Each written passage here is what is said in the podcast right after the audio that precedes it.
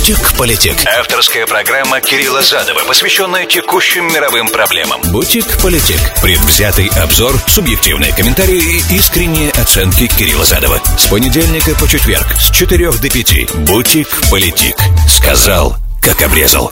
Приветствую, друзья, с вами Кирилл Задов, это «Бутик Политик». Сегодня 9 ноября года 2023, четверг, последний рабочий день для этой передачи. А, на этой неделе, я имею в виду. Поэтому хотелось бы, конечно, но у нас, я так понимаю, долго еще не будет таких четверговых выпусков, когда можно будет а, какие-то итоги подводить. Ну, по крайней мере, тем сегодня три, все они большие, поэтому я не знаю, что в итоге удастся успеть. Мы обязаны начать с войны в Газе, мы начнем с нее, конечно.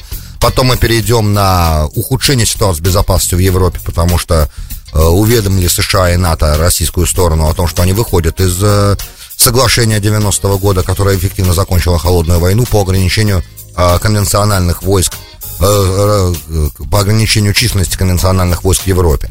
Это важное было соглашение, часть всего как бы, да, они не выходят полностью просить, приостановили. Это нуждается в комментарии, также нуждается в комментарии, по идее, и э, сегодня, на этой неделе встреча э, Джанет Йеллен и э, вице-премьера китайского, э, их переговоры, потому что немножко поменялась конъюнктура, да, поменялась, э, поменялся фон этой встречи. Америка на коне, в плане экономического роста 5% в год, а китайцы испытывают серьезный кризис, вызванный а, коммерческой недвижимостью, построенной, пустующей. Ну, короче, тоже большая достаточно тема. Может быть, ее, скорее всего, и перенесем на следующую неделю. Посмотрим, как будет ситуация развиваться. Такой план, что успею, то будет сегодня. Давайте так, без э, э завышенных ожиданий я постараюсь как бы быть э, кратким по всем вопросам, но сомневаюсь, что это получится. Вот, ну вы можете мне писать, как обычно, 347-460-00877, это смс-портал прямого эфира для всех, кто в прямом эфире меня слушает и смотрит на всех платформах вещания USA Radio, а также на Картину ТВ, естественно. Ну и э, все, кто на моем YouTube-канале может это наблюдать, то, пожалуйста, подписывайтесь. Если вы еще не подписались, найдите канал, подпишитесь на него комментируйте, ставьте лайки, это поднимает, естественно, рейтинг программы. Ее не рейтинг, а ее место в лентах других пользователей и делает ее более доступной для остальных желающих. Вот. Э, искать меня очень просто в Ютубе. Кирилл Задов наберите в search баксе и то же самое в Гугле может сработать. Найдете канал, подписывайтесь. Бутик-политик. Сказал, как обрезал. Ну что ж, есть как бы и хорошие новости, а для тех, кто, естественно, болеет за израильскую сторону, потому что те, кто болеет за сторону Хамаса, для них эти новости нехорошие. А несмотря на то, что как бы, то есть из-за того, что на самом деле э, боевые действия усиливаются в Газе сейчас, и израильские войска подошли к а, а, близко очень к headquarters, да, главному командному пункту штабу Хамаса, и бои тяжелые идут в нескольких местах вокруг как бы и в Газа-Сити, и к северу от него и южнее. И э, я так понимаю, что Газа-Сити окружен. И э, большая часть уже, западная часть Джабаля рефуджи лагеря уже захвачена тоже. Был очень тяжелый бой там. Но, в принципе, э, самое главное то, что приблизительно они к Headquarters, который около Аль-Шифа госпиталя находится, самого крупного медицинского центра во всей Газе, где, под которым, как мы знали, еще с операцией «Летый свинец» находился и командный бункер Хамаса еще с того времени, 2009 года. В общем, а, ну, естественно, он построен был раньше и функционировал уже раньше, просто стало известно, где он именно тогда. И э, сегодня Геор Айленд, э, генерал-майор запаса, который был помощником безопасности, не помню у кого, то ли у Барака, то ли у Шарона, я не помню. В общем, э, человек, на мнение которого я часто опирался в разных своих программах, э, человек, который много по безопасности писал и продолжает, продолжает писать. Раньше он писал в Джерузалем пост, сегодня его статью, или вчера, опубликовал «Идиота Хронот», я в переводе ее увидел. Э, он говорит, что сейчас нужно, сейчас продолжать, ни в коем случае никаких перерывов нельзя делать, потому что если IDF, если силы, если армия израильская будет продолжать сейчас так же агрессивно и, может быть, даже увеличивая агрессивность атаки, атаковать эти headquarters и э, э, вовлекать Хамас везде, где она сейчас вовлекает с большей агрессивностью в уличные бои, включая бои, естественно, в туннелях и сжимая кольцо, то в итоге главный командный центр коллапс, да, будет коллапс его. И их сопротивление в Газа-Сити будет сломано. И для этого, он не называет, конечно, сроки, говорит, пока до этого момента еще очень далеко, но ни в коем случае нельзя останавливаться, потому что у Хамаса есть несколько сейчас вопросов, у него проблема с коммуникациями между группами, да, боевыми, и у них, самая главная проблема, которую сейчас Хамас испытывает, это нехватка боеприпасов. И этим надо пользоваться, ни в коем случае не объявлять никакого прекращения огня. Да, то, на чем так все настаивают, конкретно стороны настаивают, объясняя это невероятно тяжелым положением беженцев, которое, да, тяжелое, э, палестинцев, в принципе, в Газе, цивилинс, да, гражданских. Я скажу об этом чуть позже. Это правда катастрофа происходит гуманитарная, в этом нет никаких сомнений. И все, что можно сделать для того, чтобы облегчить страдания миллиона, полутора миллионов человек надо сделать. Но при этом нельзя объявлять прекращение огня. Это говорит Гиор Айленд. Я не думаю, что нужно быть, в принципе, генералом, э, для того, чтобы понимать, что любая передышка, которая сейчас будет у Хамаса, она Э, поможет ему чрезвычайно и отстрочит победу израильскую, да, уничтожение Хамаса, боевой структуры, по крайней мере, которая необходима для того, чтобы минимальные цели э, этой операции были достигнуты. Минимальная цель это ликвидация боевых возможностей Хамас. Хотя и она была заявлена как бы как главная цель, но понятно, что там еще очень-очень много вопросов остается. Они вчера мы, кстати, об этих вопросах говорили. Но для начала надо, по крайней мере, решить вопрос с боевиками и с военной структурой а, с 500 километрами туннелей и так далее, и так далее, и так далее. То есть полностью эту систему, разветвленную сеть, э, фабрики, все, что есть, да, вся эта структура, включая и боевики тоже, те, которые не сдаются, должны быть уничтожены. Я думаю, что те, кто, опять же, болеет на, на этой стороне находится, да, э, баррикад, да, на, на нашей стороне, я имею в виду сейчас, да, на стороне добра, а, а, я не люблю очень использовать подобные штампы, сторона добра, сторона зла, но в данном случае мне сложно себе представить, что можно на голубом глазу э, рассказывать про то, что на самом деле тут есть две стороны, а, и что есть как бы нарратив у Хамаса. С 7 октября у Хамаса нет нарратива, я прошу прощения. Все, что я знаю о том, что произошло 7 октября, говорит мне, что эта сторона как бы более не может восприниматься как а, а сторона для возможных потенциальных переговоров, б, как то, что можно, как в принципе, оставить э, на рассаду на потом. Нет, они должны быть полностью искореneны, искоренены, выжжены, да, выжжены в том плане, что не должно быть боевиков Хамаса живых после того, что сейчас происходит. Ну, и если кого-то они возьмут в плен, они, они не должны, по моей точке зрения, брать и пленных в этой войне, мне так кажется. Но в любом случае есть определенные положения международного права, поэтому я представляю себе, что Израиль как государство а, не может игнорировать международное право. Хамас, так он не государство, а неформальная боевая структура, хоть и правящая в данный момент, правившая в данный момент в Газе, а, до, до начала, по, по крайней мере, сухопутной операции, а, она может себе позволить не руководствоваться нормами международного права. Израиль, в принципе, не может, потому что он государство, да, и член Организации Объединенных Наций и так далее, и так далее. Я уже не говорю, что он государство, созданное решением Организации Объединенных Наций, поэтому, ну что, есть определенные вещи, которые можно делать, есть вещи, которые делать нельзя, Поэтому здесь э, я понимаю, что есть огромное количество слушателей и зрителей, которые считают, что на самом деле Израиль далеко не делает то, что нужно и необходимо для того обеспечения собственной безопасности, исходя из того, что нормы международного права его ограничивают, но, к сожалению, они не только его ограничивают, они всех, в принципе, ограничивают. И есть вещи, которые можно делать, есть вещи, которые нельзя делать. Да, есть... Э, в любом случае, да, сейчас мы чуть-чуть позже пройдем к непосредственно к э, ситуации с беженцами, ситуации с палестинцами на севере, на юге и так далее, и так далее. Э, в битве за Джибалию, э, запад, западная часть этого лагеря, где бой продолжался 10 часов, на поверхности и в туннелях он продолжался, удалось открыть большое количество туннелей. Погибло 50 боевиков Хамаса. Я не знаю, как потерь с израильской стороны. Эта информация не была мне доступна. Видел я то, что сообщили о гибели двух сержантов, но я, опять же, я так понимаю, что это далеко не вся информация. И настоящие цифры потерь мы не так быстро будем узнавать. Ну, опять же, идет война, это является информация чувствительной. Да, опять же, и также надо понимать, что по, по действующему, как бы, действующим правилам, пока родственники не узнают, пресса не узнает. Сначала родственники, потом пресса. Родственники не должны узнавать о гибели своих близких э, из э, газет. Да, они должны узнавать это от военного, от, от их лично, от, от их командиров потому что командир израильский, офицер израильский э, сообщает родственникам о гибели своего подопечного. Такое правило, насколько я помню. Теперь э, относительно общей всей ситуации, да, это, это как бы то, что происходит на поле боя, э, будет усиливаться, это скорее всего.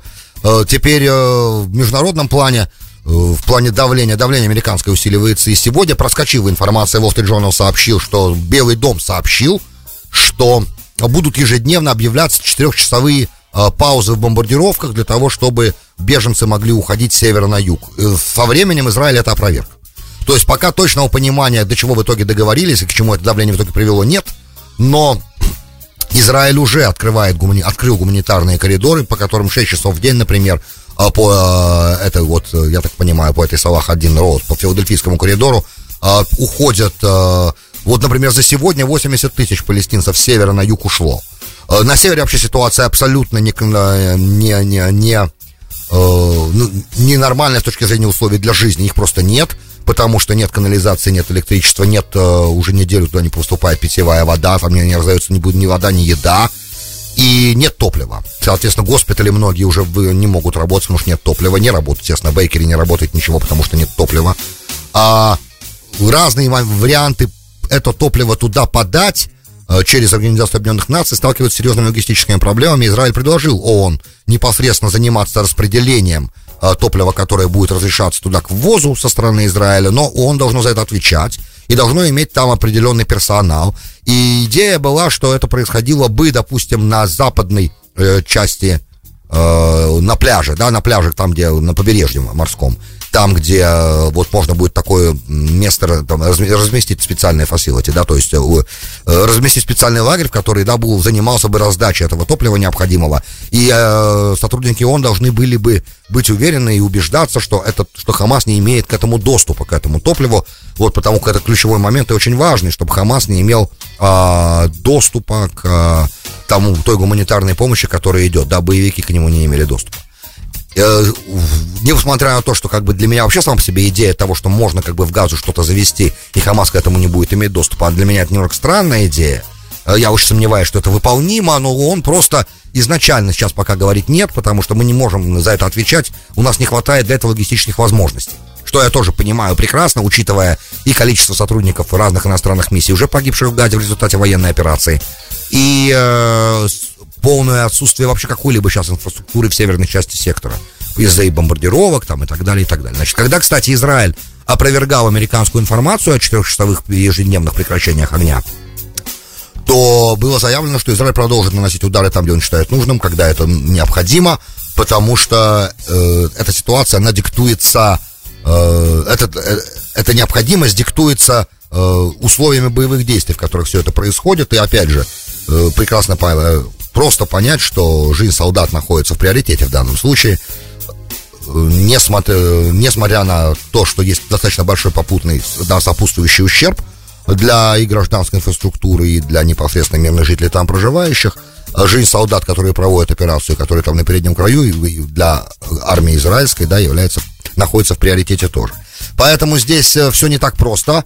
И трагедия, на самом деле, которая на глазах сейчас разворачивается в Газе для мирного населения, она становится все больше и больше с каждым днем. Это так. Э, на севере все равно еще, несмотря на достаточно большой исход, о котором разные средства массовой информации пишут, несмотря на достаточно большой исход людей с севера сектора, э, остаются сотни тысяч гражданских. Э, в разных помещениях, которые еще остались, э, в госпиталях они прячутся, они прячутся в том, что осталось от их домов. В общем, это совершенно страшная ситуация, учитывая, что э, деградация происходит условий жизни на глазах буквально и за часы. Поэтому экстренно нужно как-то эти вопросы решать. Это только первая, одна часть проблем. Вторая часть проблем, она более массивная проблема, а, связанная с тем, что такое количество людей, которое пришло на юг, никакие э, facilities, я это слово пытаюсь перевести на русский язык, никакие существующие э, возможности на данный момент, чтобы принимать беженцев, не могут покрыть. Потому что когда миллион человек приходит с севера на юг, примерно, да, о таких цифрах мы говорим, ну, порядок цифры, по крайней мере, а возможности у Организации Объединенных Наций и каких-то еще гуманитарных структур, которые там действуют, ограничиваются 560 тысячами человек, получается, что на каждую койку есть два человека. И это не те условия, которые вообще не то, что там допустимы. Они, конечно, недопустимые. Но это вот такова реальность сейчас. Э, ну и опять же, а размещать людей, теперь следующая проблема. Размещать людей в тех местах, где э, нет возможности их принимать, где нет кроватей, где нет элемент туалетов. Да, один туалет на 160 человек сейчас. Один туалет на 160 человек сейчас на юге, да, по информации вот Wall Street Journal публикует. Теперь э, тут момент с точки зрения международного права, как выяснилось, да, любое нахождение людей в том месте, где они не могут находиться, в массе, да, как это сейчас происходит с севера на юг, вот они приходят туда, а там ничего нет вообще для них, ничего не готовы их принимать, а, это приравнивается к force displacement, то есть к насильному переселению, а насильное переселение есть как бы часть э, э, трактовки, да, в международном праве сегодня понятия геноцид. Поэтому, то есть часть как бы этого процесса, да, и это, и это может реально серьезно, это, естественно, увеличивать давление на Израиль, потому что это представляет себя коллективное наказание, которое международное право, как мы понимаем, запрещает. Теперь э, коллектив память. Теперь это эти все вопросы, которые нужно будет решать уже сейчас, и Израиль должен делать то, что необходимо делать для облегчения участи а, гражданских, которые бегут. При этом не снижая накала боевых действий на севере, но делая намного больше для того, чтобы те э, мирные граждане, которые в Газе есть, могли получать доступ к электричеству, к э, воде, к еде и к э, горючему, да, к топливу. Не знаю, как на практике это сделать. Да, учитывая, что эта война, которая сейчас на наших глазах разворачивается, идет уже сухопутная, точнее, часть этой операции, она как бы всегда была ночным кошмаром и израильской армии, и многих аналитиков э, без, э, вопросов безопасности. Все всегда говорили, только, только не начинаю об этом говорить, когда я, например, с кем-то заикался, начинал разговор о том, что что надо, что, что будет происходить, когда нужно будет авгиевые кому конюшни газа защищать, да. Мне всегда говорили, да, сейчас, давай об этом сейчас не будем говорить, потому что это как бы невообразимо ситуация, которая возникает в результате подобной военной операции, которую мы сейчас наблюдаем, она невообразимая. И поэтому э, сложно в такой э, видя, что происходит, и понимая, что оно должно было бы происходить при такого уровня военным де- военных действий, которые сейчас в Газе происходят, понятно, что никто не готов как бы серьезно это обсуждать, невозможно себе представить невообразимая картина того, что сейчас происходит. С точки зрения гуманитарной катастрофы, с точки зрения военной логистики и военной логики, да, все понятно здесь, даже человеку, который не является военным экспертом, такому как я, понятно, что если Израиль будет persistent, да, то есть если он будет упорно делать то, что он делает в плане уничтожения Хамаса, он преуспеет. Но для этого требуется э, постоянство, э, возможность сопротивляться огромному, невероятному сейчас и нарастающему с каждым днем международному давлению, и риск, естественно, санкционного давления, который тоже есть, присутствует, например, да, и даже теоретически от союзников Израиля сегодняшних он может последовать. Вопрос, как бы, когда это произойдет, то, что я вчера сказал, по-моему, в программе, да, что, в принципе, у Израиля есть на подобные интенсивные военные действия, которые сейчас происходят не так много времени, пока давление станет непереносимым на него. Да, теперь, а, Макрон, видя все это и помня о том, что помимо той однозначной поддержки Израилю, которую Эммануэль Макрон, например, президент Франции, высказал, у него еще все-таки достаточно большое количество мусульман проживает в стране, и его партия может очень сильно из этого потерять на ближайших, на следующих выборах, которые будут. А, ну и не только по этим причинам, а просто по причинам как бы гуманизма. Это Франция. Э, то есть не все как бы определяется краткосрочными политическими интересами того или иного лидера. Некоторые вещи определяются а, философией самого государства, как оно функционировало традиционно последние столетия на международной арене. И Франция это серьезная страна, э, вселенная, вы всегда знаете мою позицию, и мое, Франция мое слабое место, да, в моем сердце всегда имеет спад, sweet спад, да, и, э, опять же, так как ваш покорный слуга тоже воспитывался на французской литературе, я думаю, как и многие из, из тех, кто меня сейчас слышит и смотрит, и все читали и Жюль Верна, и Мапассана, и Золя, и Гюго, и так далее, и так далее, и Дюма, естественно. И для нас, для всех Франция не пустой звук, это, да, целая вселенная, и треть мира говорит по-французски. И понятно, что если уж кто-то сейчас в этой ситуации может заниматься облегчением гуманитарных, гуманитарных катастроф, которые в Газе происходят, то Эммануэль Макрон как бы вот он эту возможность берет, и, на мой взгляд, он правильно поступает. Он собрал в Париже огромную конференцию, большую, по тому, по вопросу помощи а, мирным жителям Газы, учит, несмотря на то, что, конечно же, выступающие на этой конференции ребята типа Мухаммеда Штае, премьер-министра палестинской автономии и других официальных лиц палестинской автономии, говорят о том, что Израиль проводит геноцид сейчас, что, что неправда, да, потому что не стоит задача, ну, естественно, что в официальном нарративе Романа будет звучать, э, разговор, так же, как и от Хамаса звучит все время, что Израиль пытается э, исполнить трансфер под шумок сейчас того, что происходит, да, под шумок как бы обеспеченную своей безопасности. И игнорируя сейчас то, что сказал Шукри, министр иностранных дел Египта, находящийся сейчас тоже на этой конференции, он сказал, что а, то, что сейчас делает Израиль в Газе, серьезно, значительно превышает нужды его самообороны, что неправда, и интеллектуально честный это политическое заявление, не отвечающее реальности, да, не, согла- не, не сопоставимое с реальностью, потому что э, если когда происходит такая ситуация, как 7 октября, то для того, чтобы подобная ситуация в будущем не повторилась, нужно структуру, которая эту штуку исполнила, ликвидировать. И ликвидация подобный, потому что эта структура представляет для Израиля экзистенциальную угрозу. И 1400 убитых могут тому свидетельствовать, да, за один день. И зверства, которые Хамас там исполнял. И раз так, значит, дальнейшее существование этой структуры военной с существованием государства Израиль несопоставимо. В данном случае, еще раз напоминаю, что с точки зрения реализма, когда государство сталкивается с экзистенциальной угрозой, то а, оно может идти для ее устранения даже на экзистенциальный риск. И в данном случае, э, если эта операция в Газе, война в Газе будет продолжаться еще долго, то Израиль столкнется с экзистенциальным, может быть, риском а, серьезного, тяжелейшего экономического давления и, может быть, даже открытия второго там, и третьего фронта и так далее, и так далее. И это все серьезные угрозы, но Израиль обязан на эти вещи, на, на, на, на эти э, на эти риски идти сейчас, потому что угроза экзистенциальная, да, то есть теория здесь должна срабатывать четко и правильно, Э, а государство в своей политике всегда должно руководствоваться реализмом. Да? Говорить оно может все что угодно. Но действовать оно должно исходя из реализма. А в реализме самое главное это выживание государства. Поэтому, извините, ребят, тут как бы так получается теперь. А, и да, понятно, что под а, а, этим мечом, этот меч, который сейчас, да, это коса, которая косит, под нее попадают, естественно, мирные жители тоже. И их страдания надо, конечно же, уменьшить, как это возможно. И вот этим эта конференция занимается. Но сказать, что Израиль, то, что сейчас Израиль делает в Газе, превышает нужды его самообороны, это неправда. Это не превышает нужды его самообороны. Для израильской самообороны необходимо Хамас уничтожить. Такова реальность. Да, что ж тут еще можно добавить? Ну, по крайней мере, э, теперь задача как, да, и вот они обсуждают. Уже Франция послала туда корабли, Египет уже разворачивает лагеря при этом, там, да, филд-госпитали полевые э, в, в Северном Синае. При этом все они при этом говорят, что на самом деле все усложнено тем, что граница закрыта, говорят египтяне, и французы. Граница закрыта, то есть мы не можем, в газу нам очень сложно что-то передавать, есть определенные ограничения. А количество, то есть эти госпитали, они еще не заполнены даже, потому что, да, они должны раненые туда поступать, но есть проблемы. Граница закрыта, говорят египтяне. Так откройте границу. Если вы реально хотите помогать мирному населению Газа, впустите их на то время, пока идет военная операция. Разместите их, откройте. У вас есть возможности. У Франции, ООН, надо будет, Америка поможет. Пришлют э, палаточные лагеря, да, соберут их. Каждый такой лагерь может там от 5 до 7 тысяч человек принимать. Этих лагерей можно огромное количество туда прислать.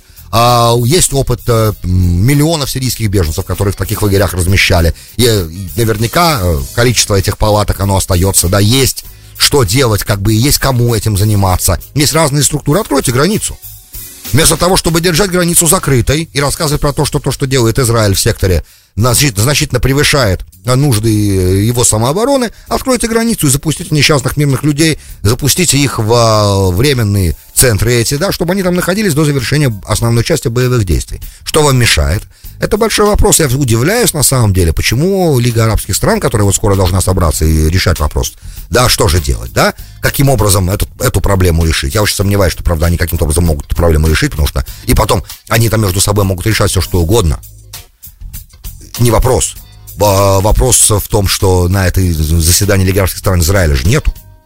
А вы там можете принимать решения какие угодно, но вы не являетесь той стороной, а, которая сейчас ведет активные в Газе боевые действия. И для того, чтобы а, эти все ваши решения, все эти ваши разговоры имели хоть какой-то смысл, надо тогда, может быть, израильского представителя пригласить, для того, чтобы можно было а, высказать свои опасения, свои соображения, да, и прийти к какому-то разумному моменту здесь. Вполне возможно. Опять же, это пока все, то, что я говорю, это фантазии. Конечно же, никакого израильского представителя на каком заседании Лиги арабских стран не будет, да. И несмотря на то, что есть уже страны, которые давно имеют, уже имеют мирные договоры с Израилем, кто-то давно, кто-то недавно, в любом случае это даже не вопрос реальности, да, это невозможно. Поэтому эти разговоры останутся разговорами, но давление будет возрастать. И американское давление будет возрастать, и европейское давление будет возрастать. Уже а, кто-то из, я не помню, вчера я говорил это или нет, что кто-то из испанских министров уже сказал, что Израиль должен быть а, подвергнут тем же самым санкциям, которые Россия была подвергнута после начала, Укра... после украинского вторжения. А, правда, его голос не был услышан, как бы в Евросоюзе, понятно, и а, в испанском правительстве не все так считают. Вот, но тем не менее, сам факт того, что уже от министров а, разных европейских стран уже такие вещи звучат, это на самом деле тоже не очень хороший знак. Короче, на фронте успехи есть. Во, внешних, э, во внешней ситуации и в облегчении страдания мирных жителей успехов пока маловато. Бутик-политик. Сказал, как обрезал. Добро пожаловать, будьте политик, часть вторая. С вами Кирилл Задов. Сегодня 9 ноября 2023, четверг. А, успеем а, поговорить о, о приостановке участия Соединенных Штатов Америки и НАТО в краеугольном камне договоре, который считался краеугольным камнем европейской безопасности. И а, одновременно с этим а, был, э, когда его подписали, было ясно, что холодная война на этом закончилась. То есть он знаменовал собой подписание такого договора, знаменовало э, завершение настоящее на бумаге холодной войны. В 90-м году его подписали, и он продолжил как бы линию, взятую в 87 году еще между Горбачевым и Рейганом, да, которые, помните, они в Рейкьявике встречались, там договорились про пакет. Я помню, когда Горбачев говорит, что мы, драматически так говорил, что мы решили договориться о пакете, я помню этот момент. Пакет включал в себя там многие вещи, но первое, как бы, да, была э, договор о ракетах средней дальности, о их количестве, об э, запрете их размещения в определенных местах. Короче, вот этот договор, он как бы давно уже, участие страны в нем приостановлено. И со стороны России, со стороны Соединенных Штатов тоже. Теперь пришел черед договора о ограничении SFE, Conventional Force, э, да, Agreement, договора об ограничении э, стратегических, э, конвенциональных, короче, сил в Европе. И договор этот покрывает много чего. Он покрывает э, количество солдат, э, количество э, допустимое, да, покрывает количество танков, количество авиации, которые может. То есть вот сколько можно войск, короче, в полном смысле этого слова иметь в Европе, каждой из сторон, для того, чтобы не, не возникало не, не возникало как бы угрозы атаки сюрпризом, да. И если быть честным в этой ситуации, как бы, то э, Запад обвинял Россию в нарушении этого договора уже достаточно давно. А потому что когда нужно было чеченские войны начинать, э, и нужно было для этого на Кавказе сосредотачивать большое количество войск, то количество, которое там было сосредоточено, нарушало этот договор уже тогда. Также в 2007 году э, Россия начала на Кавказском регионе увеличивать количество, да, это сейчас я рассказываю западный нарратив, да, вот, э, что Россия начала, короче, тоже сосредоточить большое количество войск, а потом вот та война грузинская, которая была в 2006 году, да, количество войск, которое было задействовано, оказалось сюрпризом для западной стороны. Тоже, да, такой момент. Ну и в 2014 году, да, с переброской войска и после украинской границе 40-тысячного, если не ошибаюсь, контингента, и э, операция по Крыму, да, тоже все это как бы были звенья одной цепи, а, который как бы Запад после этого очень осторожно смотрел как бы на, на любые соглашения, которые были с Российской Федерацией по, по или у, были с Советским Союзом. Ну так Российская Федерация является правоприемницей, да, Советского Союза, то, соответственно, все, что было сделано, как бы оно э, начало уже сильно разрушать доверие. И э, Россия в мае 23 года уведомила НАТО и США, что оно вообще выходит из э, этого соглашения, не, не приостанавливает, а выходит из соглашения. Но пока, я так понимаю, еще официально не вышло. Э, в НАТО и между США и НАТО были прения, да, каким образом э, отреагировать, потому что нельзя реагировать, и натовские официальные лица говорили, что по большому счету мы должны были уже приостановить наше участие в 2007 году. Да, мало того, что есть ограничения, как в любом международном договоре, относительно того, сколько чего можно, сколько иметь танков, сколько иметь пехоты, сколько иметь авиации, разрешено. Важный момент еще что нужно ведь информацией делиться, и потому что все, о чем стороны договариваются, должно быть verifiable, то есть проверяемо. Если это не проверяемо, то это соглашение ничего не стоит, да, как в том анекдоте. А у меня тузовый покер, покажите, у джентльменов не принято. Понимаете? Тут принято. Потому что если не, не проверять, то тогда этого не существует фактически, опять же, потому что реализм. Да, в реализме э, мораль не играет роли, напомню. Врать можно и нужно для, для обеспечения национальной безопасности национальных интересов государства – врать не проблема. Поэтому, соответственно, если нельзя проверить, то можно safely assume, да, то можно четко предположить, безопасно, да, предположить, что другая сторона врет. Если то, что она говорит, нельзя никак проверить. Поэтому э, был, был механизм верификации, можно было и нужно было делиться этой информацией. Теперь, значит, официально США и Евросоюз, и, и НАТО, простите, уведомили как бы другую сторону, в данном случае Российскую Федерацию. Тогда-то договор включал Варшавский договор, и, э, простите, то, то трите, да, то соглашение исключало страны Варшавского договора и Советский Союз, которые на самом деле по количеству личного персонала невероятно превышали возможности э, НАТО, НАТО и США там в, на европейском континенте. Поэтому этот договор, конечно, был очень выгоден в тот момент э, НАТО и США, без сомнения. И ограничения, любые ограничения, кстати, на ракеты тоже очень выгодно, потому что НАТО и США, потому что а, Например, Соединенные Штаты Америки имеют определенные преимущества во флоте, например, в виде авианосцев, которых у Российской Федерации и у Советского Союза, и у стран Варшавского договора не было, и вот эти вот то, что есть, допустим, более крутая часть вооруженных, да, упрощенно говоря, более э, продвинутые вооружения или какой-то вид чего-то, да, что есть у одной стороны, компенсируется какими-то другими преимуществами другой стороны. В России, у России это компенсировалось, э, Россия компенсировала это, Советский Союз компенсировал ракетами, на самом деле, которых бы, которые э, значительно более эффективные, надежнее, дешевле и так далее, и так далее. И вы сам можете все перечислить, потому что мы уже много раз об этом говорили. В общем, а, когда Варшавский договор распался, и почти все страны Варшавского договора в итоге сейчас находятся в НАТО, что является нарушением всех джентльменской договоренности, которые были, да, про то, что НАТО не пойдет на восток, оно пошло, пошло и пришло в итоге на восток. И это являлось как бы э, той причиной, по которой Российская Федерация действовала в, не в соответствии с тем договором, который был тоже. В общем, просто тот этот был на бумаге, а тот был устный, в этом разница. Но сейчас не в том дело, кто прав, кто виноват. Единственное, что я хотел бы в завершении этой передачи отметить, ребят, что э, при, в итоге Европа, э, НАТО и США остановились на приостановке, они на тотальном выходе, то есть надежда на то, что теоретически это можно воскресить из мертвых, этот договор, она существует. Это первое. И это положительный момент. Второй момент.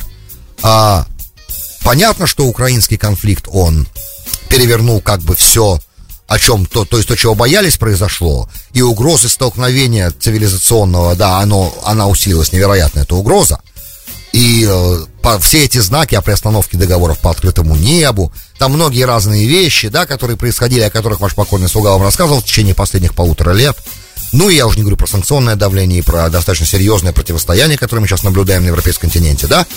Это все знаки э, серьезного ухудшения, как мы понимаем, отношений. И надеюсь я, что с завершением украинского конфликта, э, или хотя бы с его приостановкой, давайте скажем так, э, напряжение в отношениях между Россией и Западом тоже начнет спадать, потому что мы видим, да, что Хантингтон все равно прав, да, он говорил и говорил это много, и писал об этом, что для того, чтобы победить варваров, цивилизации должны объединяться. А я думаю, что рано или поздно все-таки здравый смысл восторжествует, и западно-христианская, восточно-христианская цивилизация объединятся для того, чтобы противостоять варварам. А кто такие варвары, ребят, мы все видим. Мы все это наблюдали вот последний месяц, и до этого тоже. Мы знаем, кто они, поэтому, ну, тут как бы надо что-то как-то более по-взрослому, наверное, подходить, да?